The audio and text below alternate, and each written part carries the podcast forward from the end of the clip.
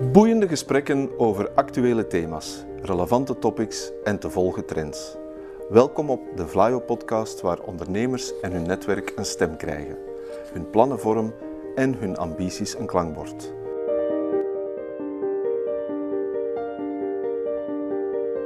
To the point waar het kan, dieper gravend waar het moet.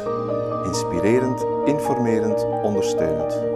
Van artificial intelligence, blockchain en circulaire economie tot digitale zorg. Wij knopen het in jouw oren.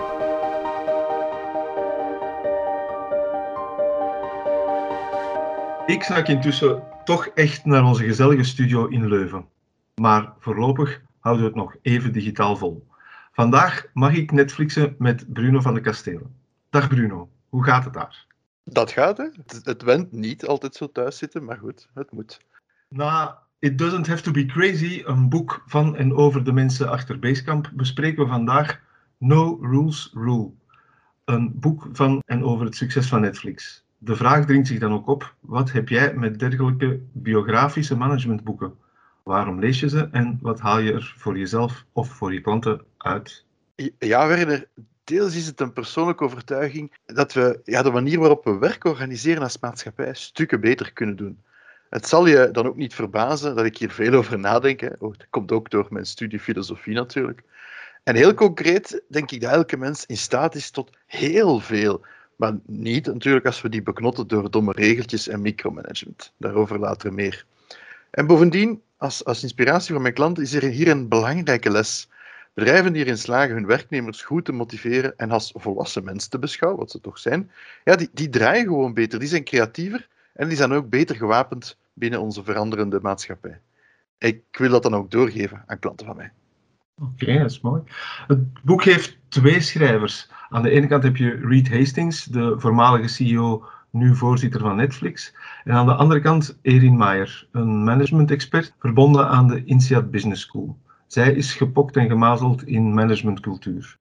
En hoe werkt die wisselwerking precies in dat boek? Geeft die tweespraak tussen beiden een, een extra dimensie? Ja, ja, omdat door die wetenschappelijke insteek, ja, daar krijg je een extra dimensie door. Er zijn heel veel managementboeken geschreven door succesvolle bedrijfsleiders. Dat komt dikwijls neer op, ha, mijn anekdotische ervaring is de beste. Ja, zo werkt het dus niet. En bovendien brengt Meijer hier ook op uh, verschillende momenten haar initieel ongeloof of verbazing over die aanpak naar boven. ook altijd op het moment dat ik zeg van, maar enfin, dat, dat, kunnen toch, dat kan toch niet werken, dat kan toch niet? En ja, dat is ook leuk om dat te lezen en dan door dat breder kader dan te schetsen met onderzoek, met ook insteek vanuit andere bedrijven, onderbouwt ze beter dit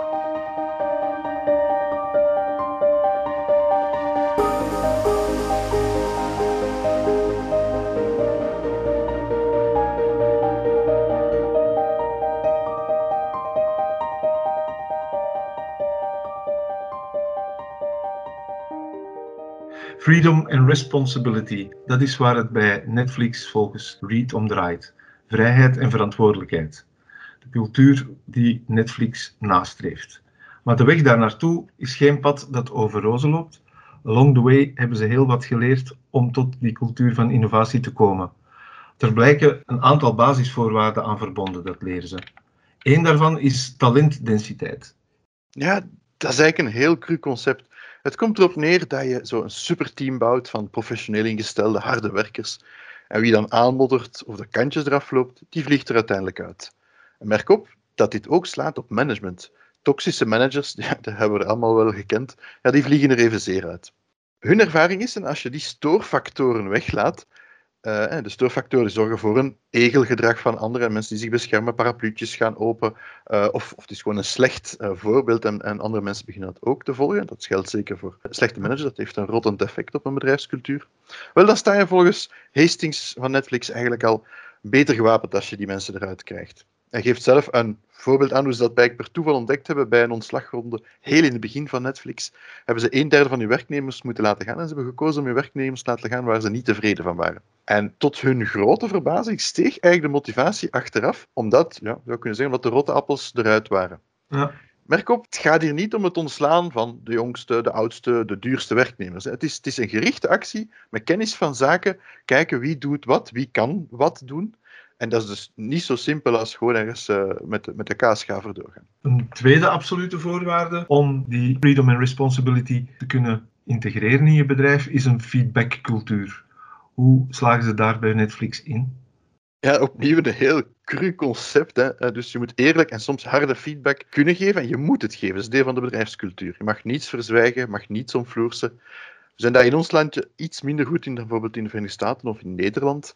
Maar het steunt wel op een goede vaststelling dat we samen eh, meer weten dan alleen. Feedback is er niet om je te kleineren, is niet om je jaarlijkse opslag af te blokken. Nee, het dient om te groeien. Ja, het is belangrijk ook bij Netflix, iedereen moet het doen. Zowel de gever als de ontvanger moeten zich daar ook op oefenen, moeten zich daarop instellen. Hastings zelf raadt aan, als je dat wil uitrollen, om als baas daar zelf mee te beginnen om feedback te vragen aan je ondergeschikte en om daar ook dan goed mee om te gaan. Het voordeel van zo'n actie, Werner, is dat je minder tijd verliest aan office politics, uh, het gekonkelfoes, de messen in de rug, al die uh, niet-productieve zaken. Er is een regel bij Netflix, je mag niet over iemand anders iets zeggen dat je ook niet in, die, in, in diens gezicht zou zeggen. En wat brengt het op? Wel, als bedrijf is het eigenlijk interessant. Want het kan al eens voorvallen dat iemand een slecht idee heeft of, of een fout maakt, bijvoorbeeld in een klantengesprek, een klantrelatie. Dat is het voorbeeld dat hij geeft in het, in het boek. Ja, dan wil je toch dat dat opgemerkt wordt, dat je daarvan kan leren, dat je een fout vermijdt, dat je een volgend klantengesprek beter kan doen. En bij Netflix is het zelfs zodanig dat, dat het, het staat letterlijk in het boek, wie niet zo'n harde feedback geeft achteraf en die, die niet durft te doen, ja, dat is eigenlijk deloyaal ten opzichte van het bedrijf. Ja. Het klinkt logisch, maar het is toch niet zo voor de hand liggend. Dat is een beetje een, een paradox, vind ik.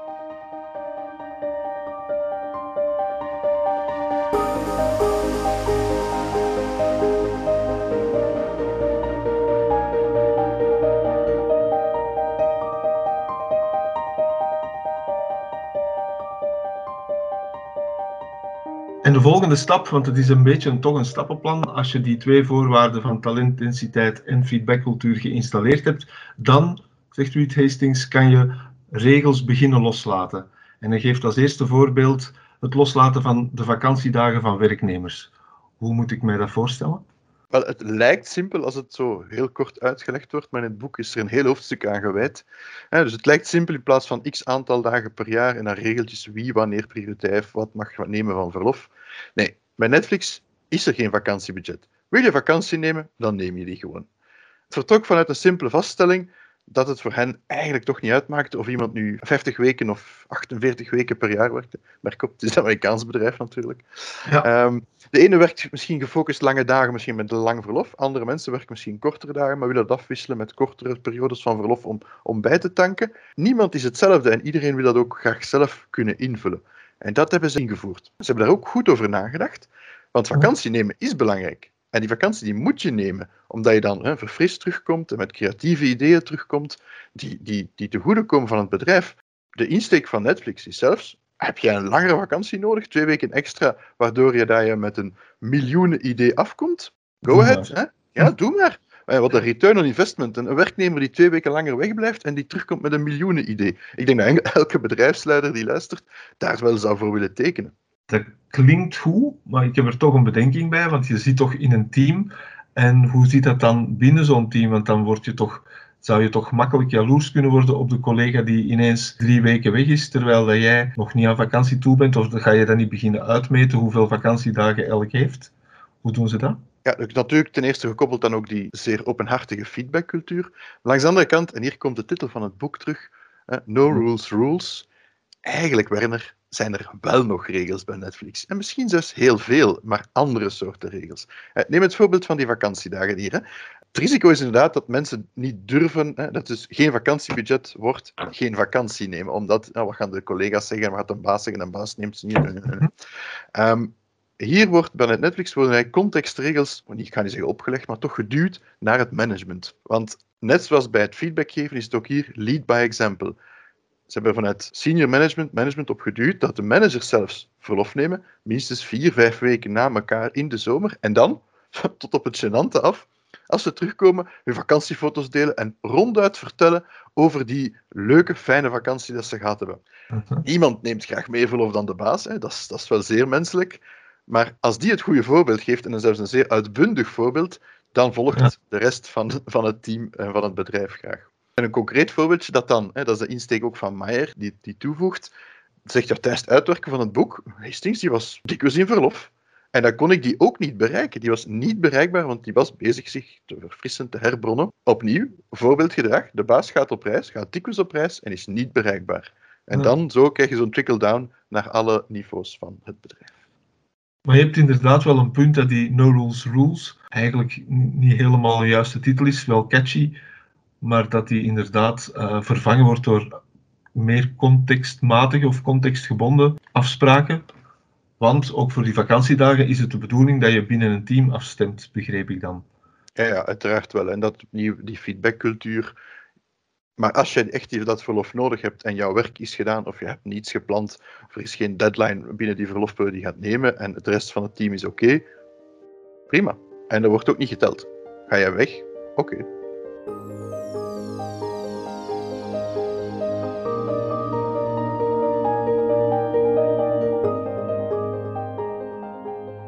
Verband met uh, talentendensiteit, waar het over had, heeft hij het ook over twee andere uh, catchy begrippen. Dat is rockster salaris en de keepertest. Vooral die laatste fascineert mij wel. Kan je er iets meer over vertellen?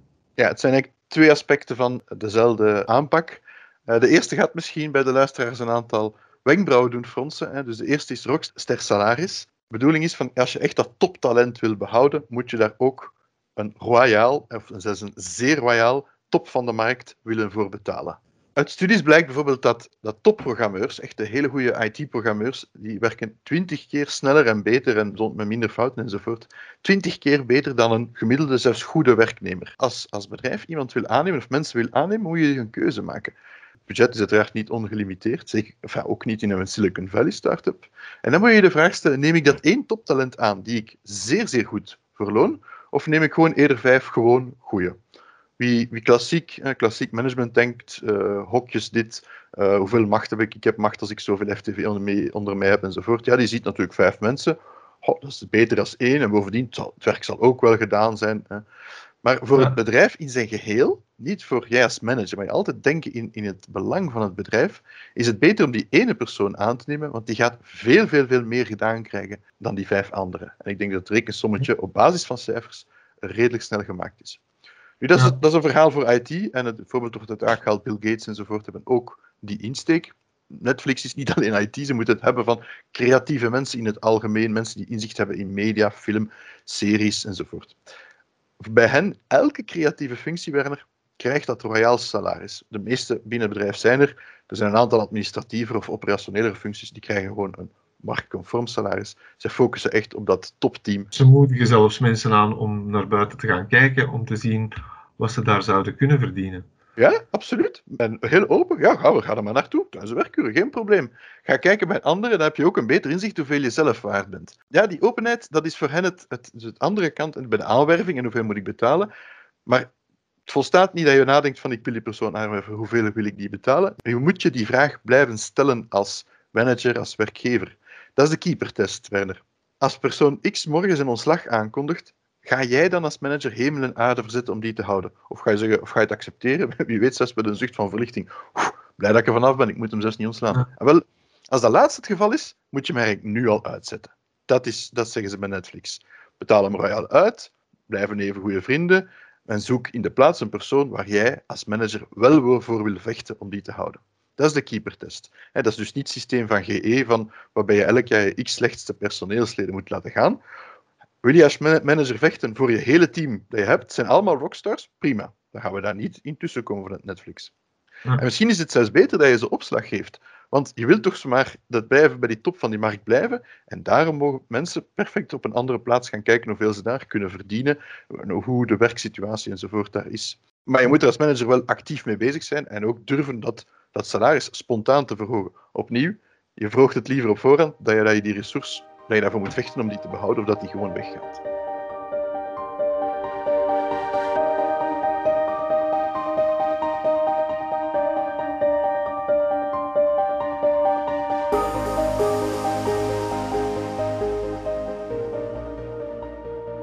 In die context verwijst hij ook naar Netflix als een sportteam en niet zoals andere organisaties als een familiale aangelegenheid. Hij maakt echt een onderscheid tussen de familie en een sportteam. Kan je dat even toelichten?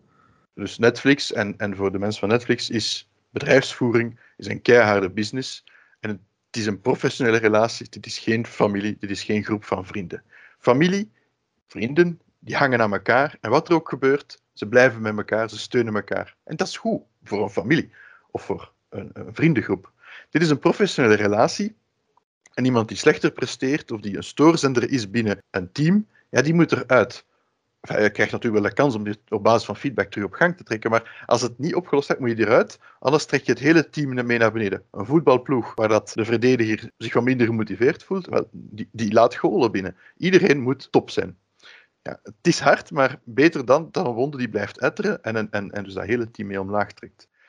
Ik wil wel opmerken, het is niet zo, het is wel keihard, het is daarom niet onmenselijk. Hè? Dus je hebt voor Amerikaanse normen toch een fijne ontslagvergoeding. Je krijgt een kans om opnieuw te beginnen. En omwille van de feedback, die cultuur die heel open is, mag het ook geen verrassing zijn als dat op een bepaald moment zo'n beslissing valt.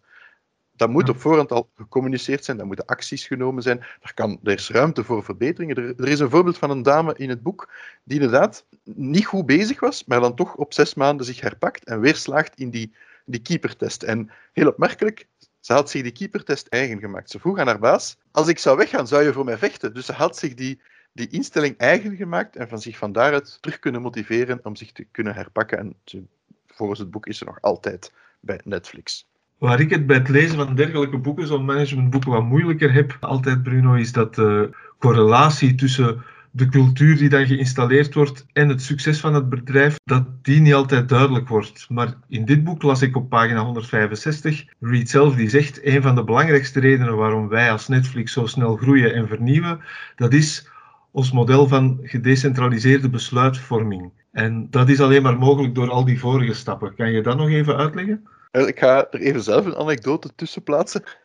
Eh, ik werkte ooit eens in een OIT-project en daar zijn we tot bij de CEO van een groot Brussels bedrijf moeten gaan om een toelating te krijgen om voor onze server 8 gigabyte RAM te kopen in plaats van 4. voor, ja, okay. maar je lacht ermee, maar voor één latje van 4 gigabyte kun je, kun je de tijd om op die agenda te raken, slides te maken, te vergaderen, te bespreken, te beslissen. En dat allemaal voor één latje van 4 gigabyte RAM. Zelfs toen was dat niet zo duur.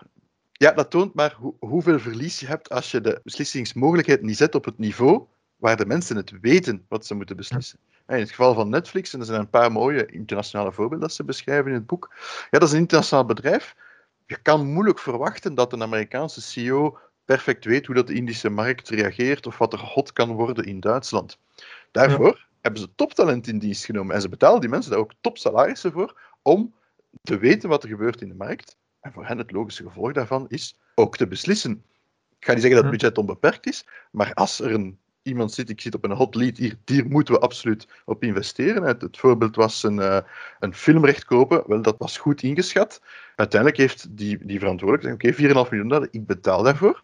En gelijk gehaald. Hij heeft niet tot in Amerika moeten gaan om daar papiertjes te hebben en dubbele approval en meetings enzovoort. Nee, nee. Hij heeft onmiddellijk beslist, want hij moest ook onmiddellijk beslissen. Het was een filmrecht waar al andere kapers op de kust waren. En dus de tijd om tot in Amerika te gaan om te vragen: mag ik hier zoveel geld uitgeven voor een filmrecht? zou de film al lang weg geweest zijn. Maar door die decentrale besluitvorming, door mensen laten beslissen op het terrein die aangeworven zijn om kennis te hebben en met kennis van zaken te kunnen beslissen, ja, dat is Netflix. Dat is decentrale besluitvorming.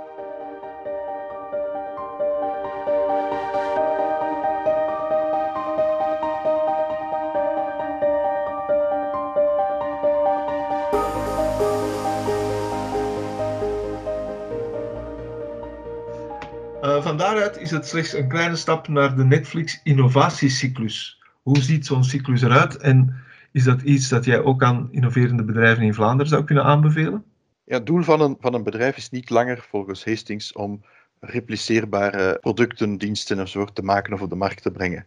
Het is niet bedoeling om repliceerbaar te zijn en fouten te vermijden. Het doel is om snel en wendbaar te zijn. Dat, je mag zelf die beslissingen nemen en dat kan soms dan eens fout lopen. En dan moet je daarvan ook durven leren. Maar dat is veel belangrijker. Het feit dat je één keer mist, twee keer mist, is op zich niet zo erg, zolang je er maar van leert. Want ja, we zien het elke dag, hè, onze maatschappij, onze voorkeuren als consumenten, pandemie hier en daar, het verandert razendsnel. En ja. dat vergissingen maken bij iets aan te pakken, dat is oké. Zolang je er ook maar snel van leert. En als je daar regeltjes en processen en stafkostprojecties projecties op zet enzovoort, ja, dan ga je misschien pogen om zeer voorspelbaar te zijn, maar in een onvoorspelbare wereld. En dat is niet langer het beste antwoord voor Netflix. Schaf die regels, schaf die controleurs, schaf al die zaken af en zoek dat verfrissende denken op van je werknemers. Laat hen fouten maken. Laat hen daarvan leren. Want ik had het voorbeeld van dat filmrecht van 4,5 miljoen. Stel dat het een gigantische flop was. Oké, waar heb jij misgekeken? Waarom heb je die markt verkeerd ingeschat? Oh, die markt is aan het evolueren. Goed, oké. Wat gaan we dan wel moeten doen om op die markt, ik denk dat de Indische markt was, om op die Indische markt toch te kunnen binnenbreken? Waar moeten we dan wel investeren? Enzovoort.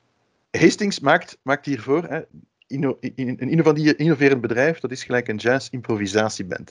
Niet een klassiek orkest met een dirigent van voor die alles beslist. Nee, een kleine groep van mensen. Je zet die bij elkaar, die kennen elkaar, die zijn de beste op hun instrument en die durven elkaar ook vertrouwen.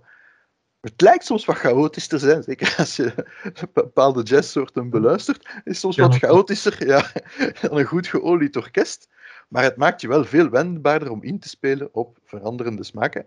En op het einde krijg je toch heel mooie muziek. Een paar dissonanten moet je er dan af en toe bij nemen. Eh, sorry, free jazz, free jazz is erover. Dat is erover. Oké. Wat dat betreft had ik nog uh, van het weekend een, een, een, film, een Star Wars film gezien waarin onze legendarische Yoda zei The greatest teacher failure is. En meteen een kritische vraag, maar we hebben die voor een stuk ook al beantwoord. Wordt zo'n boek over de successen van Netflix niet één goed nieuwsshow? Zo van, kijk eens mama, zie mij eens fietsen zonder handen. Of wordt er toch wel weerwerk geboden in het boek? Is er voldoende aandacht voor fouten? Ja, Werner, bij dit soort boeken heb je dat wel eens meer. Dat het een, allemaal een goed nieuwsshow is. En ik moet zeggen, je ontkomt het hier ook niet. Hè. Ehm, het is wel een eerlijk boek. En er worden ook al heel expliciet, de, de senior manager zelf, die zegt van ik heb hier fouten gemaakt. Dat is zeer pijnlijk, zeer gênant, maar ik beschrijf het, ik geef het toe. Ik heb ervan geleerd en ik hoop dat jullie ervan leren. En dan worden ze toch wel heel open en bloot op tafel gelegd. Meijer zelf, als een soort onafhankelijke partij, doet ook haar best om die andere insteken te krijgen. Op moment ook eens met ex-werknemers in contact gekomen die Netflix aankloegen voor, voor die culture of fear. Dus een cultuur van angst. Hè. Angst om je job te verliezen, angst om te presteren. Lijkt me toch wel eens een nuttig argument om over te discussiëren. Ik vind dat het in een boek een beetje onder de mat wordt gemoffeld. Ja. Dat is zo heel snel besproken, zo'n zin van, je weet dat het onze cultuur is als je bij ons komt werken, dus je hebt ervoor gekozen, dus je moet nu niet komen zagen. Nou, dat is een beetje te makkelijk ik vind, ik vind dat, het, dat daar toch wel wat interessante ook leerpunten uit zouden kunnen gehaald worden. Hoe dat ze bijvoorbeeld de onboarding zouden kunnen veranderen. Hoe dat ze bijvoorbeeld tijdens uh, iemands, iemands carrièrepad binnen Netflix daar ook zouden mee kunnen omgaan. Ja. Wat ik ook spijtig vind, ja, het is een boek dus gericht op senior managers, op uh, managers en eventueel in direct reports. Meijers had blijkbaar wel vrij toegang tot iedereen binnen de organisatie om te spreken, maar ik mis toch wel een beetje die feedback van op de, van op de werkvloer. Het blijft te veel met dat managementniveau hangen. Hè. Uh, diensthoofden, wat doen managers, wat vinden ze ervan? Waar is die insteek bijvoorbeeld van die top IT-profielen zelf? Hoe staan die daar tegenover? Hoe, hoe werken die? Dat had toch wel een verrijking kunnen zijn die, die in het boek en ook wat we eruit kunnen leren, hadden toch kunnen verfijnen. Dat niet allemaal de goed nieuws show was.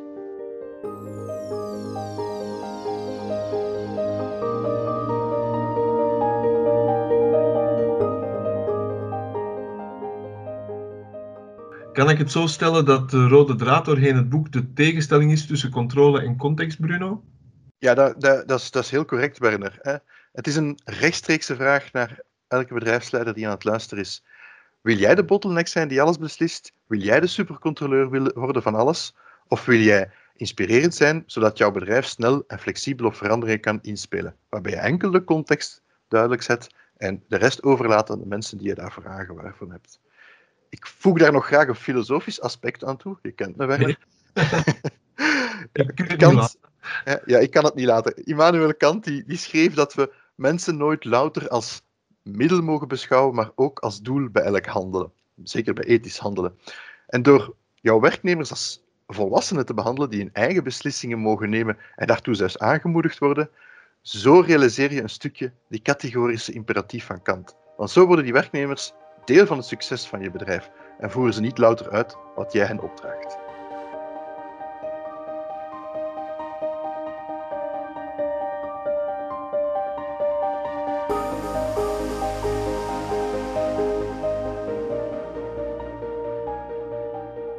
boekje, het laatste hoofdstuk. Vanaf 2010 begint Netflix te internationaliseren. En dan blijkt dat dat cultuurmodel hier en daar toch wel botst met de lokale culturen, de gewoontes en de geplogenheden. Ik vond dat een leerrijk hoofdstuk. Wat heb jij eruit geleerd? Zeer interessant hoofdstuk, uh, Werner. Uh, nu, in eerste instantie moet ik toch aangeven dat er ook door in het boek andere verhalen aangehaald worden rond culturele verschillen. En dat die geen fataliteit zijn. Hè. Rond het mhm. aantal vakantiedagen bijvoorbeeld en de work-life balance bespreken ze van een heel vroeg geval in Japan, waar ze het goede voorbeeld geven, een Amerikaanse plaatselijke manager die het goede voorbeeld geeft en die toch een effect heeft ook op zijn ondergeschikt. Wat in Japan een zeer moeilijk verhaal is. Maar ja, het is, het is toch allemaal niet zo makkelijk. En dat laatste hoofdstuk hier over de internationalisering is toch wel zeer leerrijk. Hè. Dat uh, kleiner ding, maar ja, de voorgestelde ontslagvergoeding in Amerika die is bij ons in Europa belachelijk laag. En in sommige gevallen zelfs illegaal. Netflix heeft dat dan aangepast en dan, zoals ze beschrijven, in Europa is het een, niet een royale ontslagvergoeding, maar een zeer royale ontslagvergoeding. en daar is ook de insteek van Meijer ook interessant, want ze brengt daar onderzoek rond die culture map mee. En een, een mapping op een zeven of achttal factoren, hoe dat verschillende culturen daar tegenover staan. En door dat binnen te brengen, dus beschrijft ook, doet zij ook mee aan co-creatie binnen Netflix. Dat is echt wel heel mooi. Dus met die inzicht konden ze daar beginnen sturen op de context die verschillend is van land tot land met input van de lokale teams. Het is niet wij, niet opgelegd vanuit Amerika. De plaatselijke teams worden daarin betrokken. En bijvoorbeeld in Brazilië, een van de factoren is vertrouwen. Brazilië is dat eerder gebaseerd op relatie tussen mensen, relatieopbouw, terwijl in de VS eerder toch meer gericht is op een vertrouwen om samen te werken aan een taak en die samen, samen die taak tot een goed einde te brengen. Het feit dat je dat kan constateren, dat je dat kan uittekenen op zo'n een kaart, verschillende factoren, realiseert management lokaal in Brazilië of realiseren mensen die met Brazilianen werken in hun team, dat het verschillend is en dat je in dat geval misschien toch eens de tijd moet nemen voor een koffietje, voor een wat langere middagpauze en een, en een goede lunch. En dat allemaal met als gevolg toch een betere samenwerking.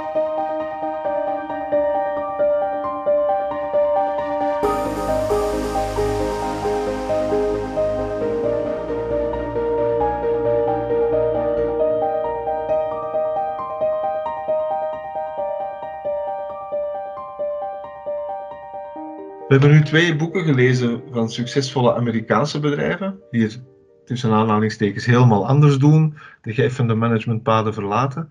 Maar hoe inspirerend schat jij dat in voor huidige en toekomstige ondernemers in Vlaanderen? Waarom zouden zij zo'n boek moeten van de plank halen? Mijn aanbeveling naar ondernemers in Vlaanderen: ja, gewoon doen.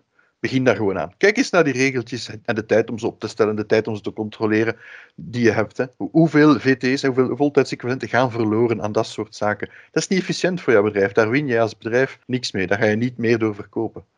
Je hebt Ricardo Sembler, een andere guru in hetzelfde, hetzelfde context, die geeft het voorbeeld. Ja, je vertrouwt erop dat mensen s ochtends naar het werk kunnen komen, dat ze niet onder een trein vallen, dat ze niet verdrinken in, in, in de rivier naast het wandelpad. Waarom vertrouw je hen dan niet meer op het werk zelf? Dat lijkt me toch gewoon een motivationele winst die zo voor het grijpen ligt. Als bedrijfsleider heb je meerdere mensen in dienst, of de meeste mensen hebben toch meerdere mensen in dienst. Denk er eens over na. Hoe erg ga jij het vinden als die weggaan? Oké, financiële situatie is altijd wel verschillend. Je gaat ze misschien niet als rockstars kunnen behandelen, of toch niet kunnen betalen, maar als je bereid bent, zeg van die persoon en die persoon, daar wil ik voor vechten, ja, wees dan proactief. Verhoog dat loon. Ga daar ook mee in gesprek, vooraleer die, die mensen goesting krijgen om ergens anders te beginnen kijken. Wat ik wel moet zeggen, dit is een boek, dit is een evolutie van Netflix doorheen ja, bijna twintig jaar. Het is een werk van lange adem. Begin klein, leer, net zoals de innovatiecyclus van Netflix. Leer van je fouten, bouw geleidelijk aan op, met vallen opstaan. Het voorbeeld dat ik gaf, hè, feedback. Wel, Begin als baas eerst zelf feedback te vragen. Kondig het op voorhand aan, dat mensen er zich op kunnen voorbereiden om een eerlijke feedback te geven. En laat je ego achterwege als ze dan met harde kritiek komen, want anders lukt het niet. Leer van de mensen die je in dienst genomen hebt en je gaat zelf een, beter, een betere mens, een betere bedrijfsleider worden. En dan kan je misschien volgende stappen zetten naar eerlijke feedbackcultuur onder je mensen zelf en van jou uit naar je mensen toe. De uitdagingen van onze maatschappij zijn zeer groot. Je kan maar beter goed voorbereid zijn en je kan maar beter alle kennis te samenbrengen om er iets beters van te maken. Mooi, er valt dus uit dit boek heel veel te leren en te lezen voor ondernemend Vlaanderen. Bedankt voor jouw input, Bruno, en tot een volgende keer. Graag gedaan.